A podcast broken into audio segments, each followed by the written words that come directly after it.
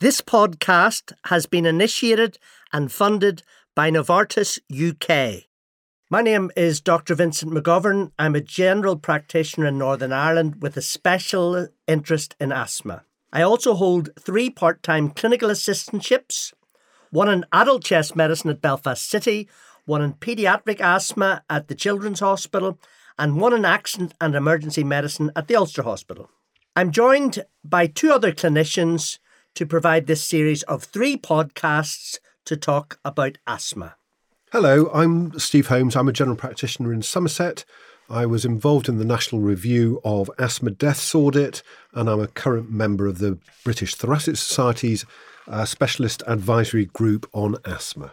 And hello, I'm Rob Niven. I'm a senior lecturer and hospital consultant at Manchester Foundation Trust.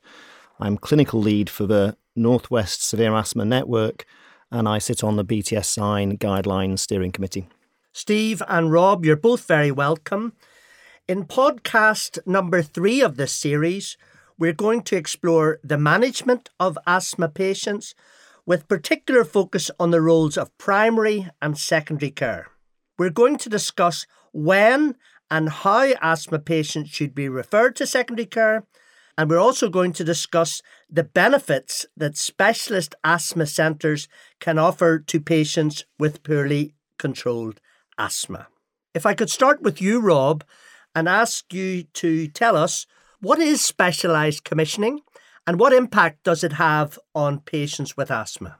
So I'll just go back a little bit historically to answer that. And, and previously, specialist asthma services were uh, set up haphazardly depending on where there was an interest. And for that reason, of 250,000 people living with severe asthma, perhaps only 1,000 were accessing that level of specialist care. Specialist commissioning set up by NHS England was there to provide regional severe asthma care, um, asking centres to work together so we could provide a uniform level of care across the whole of England. Um, the aim was to improve patient outcomes um, and ensure that everybody had access to high cost technologies and therapies. Steve, this concept of specialist centres, it sort of raises the the uh, possibility of patients having to travel long distances to gain access to their specialists. Would you like to comment on that? I think, yes, I think that's a really important part of, of, of clinical care nowadays. Um, if it's a if it's a general problem that can be managed locally, either by GP or local services, that's great. But there are people who have rarer conditions or more significant severe cl- uh, conditions that require that specialist input. And I have to be honest, most of my patients in that situation genuinely say, if I, if I need that specialist view, I'll travel there to get there. I'll get on with it.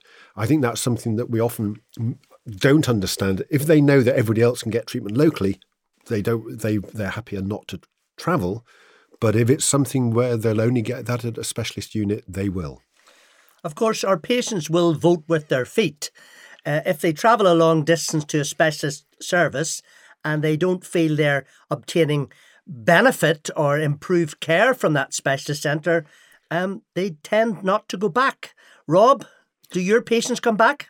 Uh, most of them uh, definitely not all of them, but most of them do. I think the other thing to say in this, this regard is we are now trying to work in a network model. So we're providing um, hubs which are uh, more geographically accessible to individuals, but working to the same standard as care as the um, central unit. Uh, and so that whether they go into a regional hub or the regional centre, that they will get the same level of assessment and treatment. Now, traditionally, we've always known that primary and secondary care can always work better together. But I'm going to ask each of you in turn to describe the relationship between primary and secondary care in the management of patients with asthma and perhaps your thoughts on how we could work better. Steve.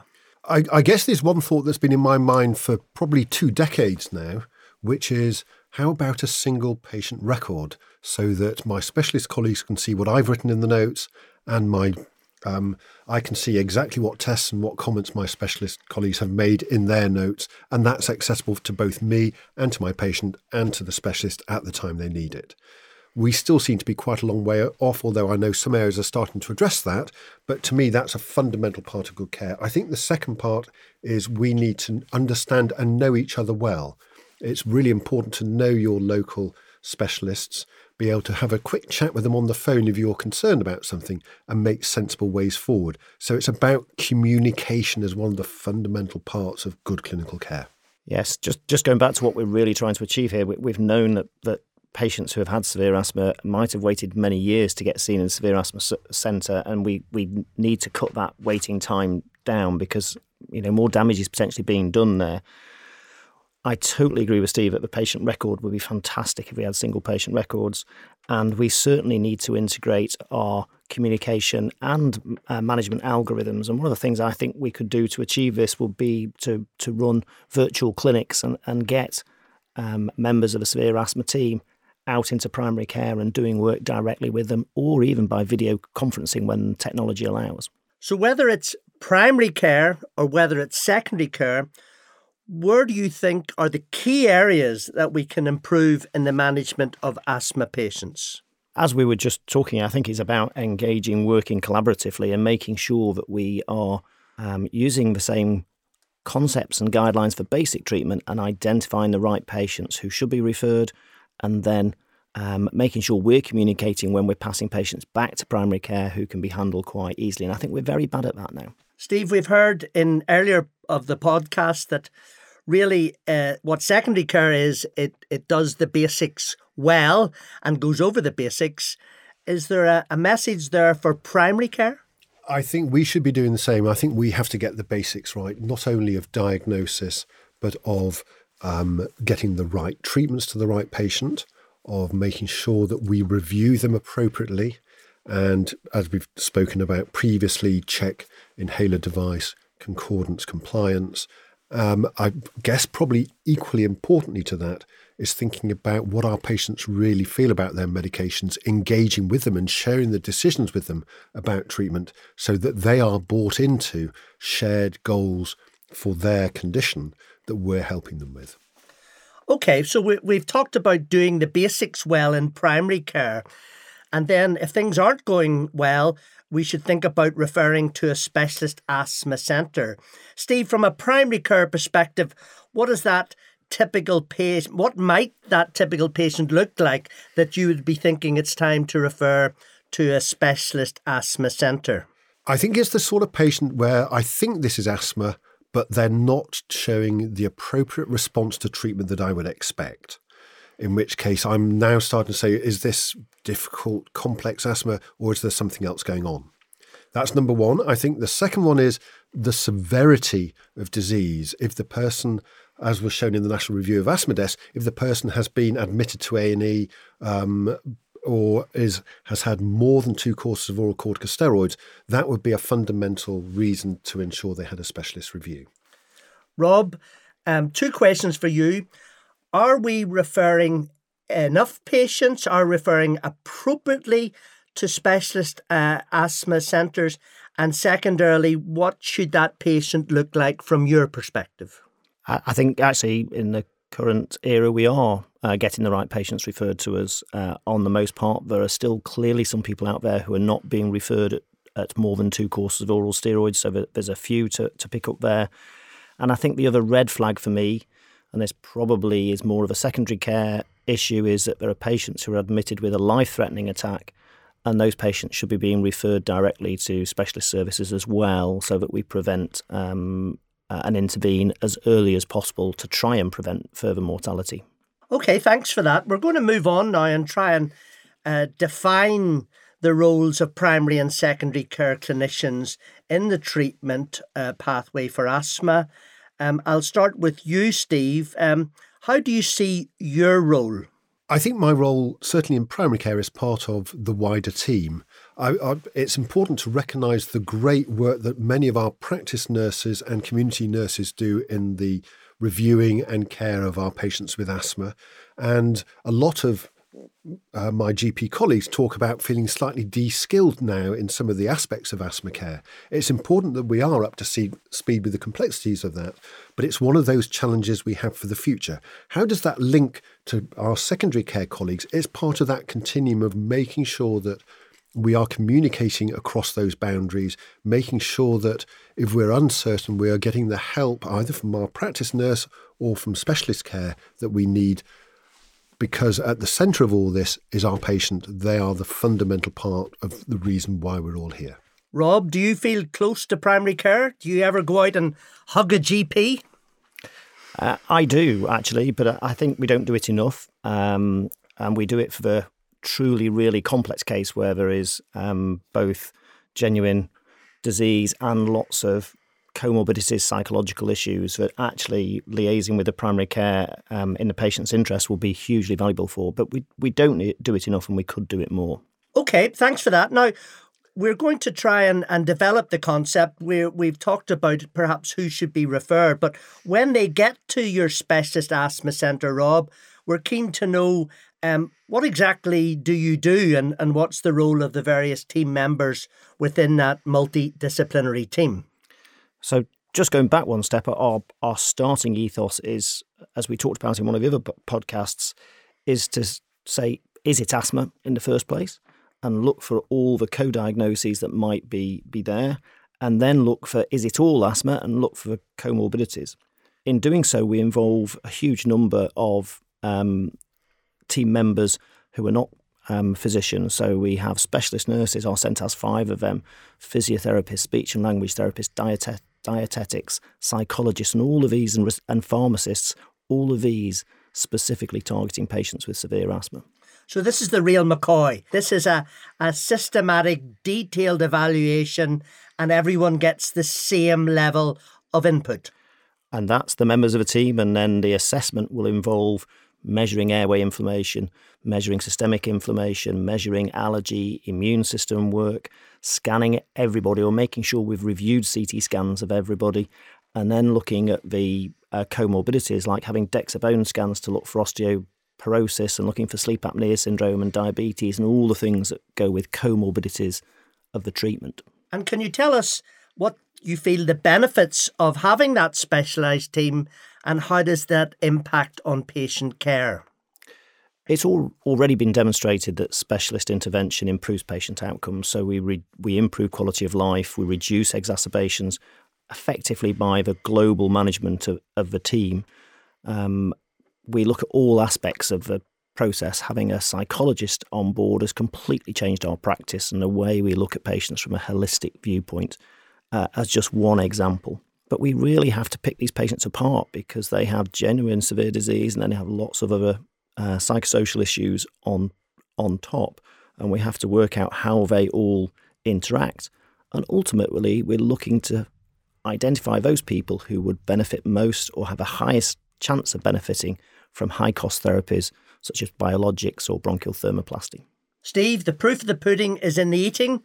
As a primary care physician, are you impressed by the input, by the contribution, by the overall outcome of specialist asthma centres where you are? I think one of the fundamental things that I see is when people go to a specialist asthma centre, they do get a much more holistic review than if they're perhaps seen in a generalist clinic. Um, it's all very well going to um, a lung clinic, but you actually need a bit more than that. And I think Rob really made good points about involvement of psychology, dietetics, speech and language therapy, thinking outside the lung at times. I think is fundamental to our complex patients where we're not getting the successes we perhaps want. Okay, we're going to close this podcast now by first of all asking you, Steve, from the primary care perspective, on your key points for reflection uh, as a general practitioner? I think there are probably a couple of points that are just worthwhile reflecting on, and that is when did I last speak to my local um, specialist who has an interest in asthma, both in the paediatric and adult areas? And do I know the sort of people they want to see and where they want them to go if it sounds more complex? And similarly, arranging, if I'm not doing that regularly, a chat with my nurse in practice to talk through the issues there about where she feels we can help more and where she feels her skills aren't being used or his skills aren't being used. Rob? I think there's two things to reflect on in this process. One is is that we do now have treatments that can, can you know considerably change the life of patients who have suffered from severe asthma for years and suffered with the comorbidities of oral corticosteroid therapy, and we need to keep that message going. But secondly, I, I think in our own practice, uh, and you challenged me on this specifically, is we need to be out there more going directly um, to our primary care colleagues and secondary care colleagues and making sure that this is a an integrated process and a two way process of learning and providing better care overall. Rob, so once patients have uh, undergone that systematic evaluation by your multidisciplinary team that you've highlighted, what additional therapies are available? It's a really exciting time to be involved in severe asthma care right now because we are in an era where we have uh, new therapies that are really going to change the life of a number of these patients who do genuinely have resistant asthma. We have biologics, um, multiple biologics currently. We have bronchial thermoplasty, and this allows us to target these treatments which are clearly expensive, and we have to make sure that we give them to the right patients um, and target the right patients who are most likely to benefit from them. But then they can change the lives of these patients, uh, and it, it is a, a great time to be involved in this treatment.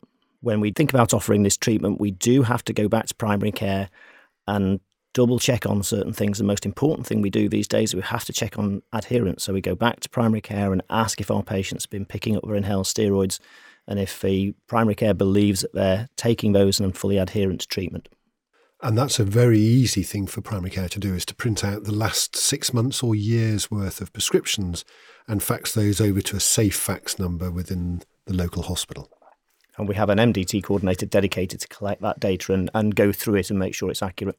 Steve, Rob, thank you both very much indeed. Uh, we hope this discussion has helped to highlight important points to consider regarding referral of patients with difficult asthma and also explaining what exactly happens at a specialist asthma centre and how that can benefit our patients with problematic asthma. Gentlemen, thank you both very much indeed. Thank you. Thank you. We hope you have found these three podcasts on the current management of asthma useful, and we hope you will take away fresh ideas and concepts that will help you improve the management of the patients with asthma that you treat. Adverse events should be reported.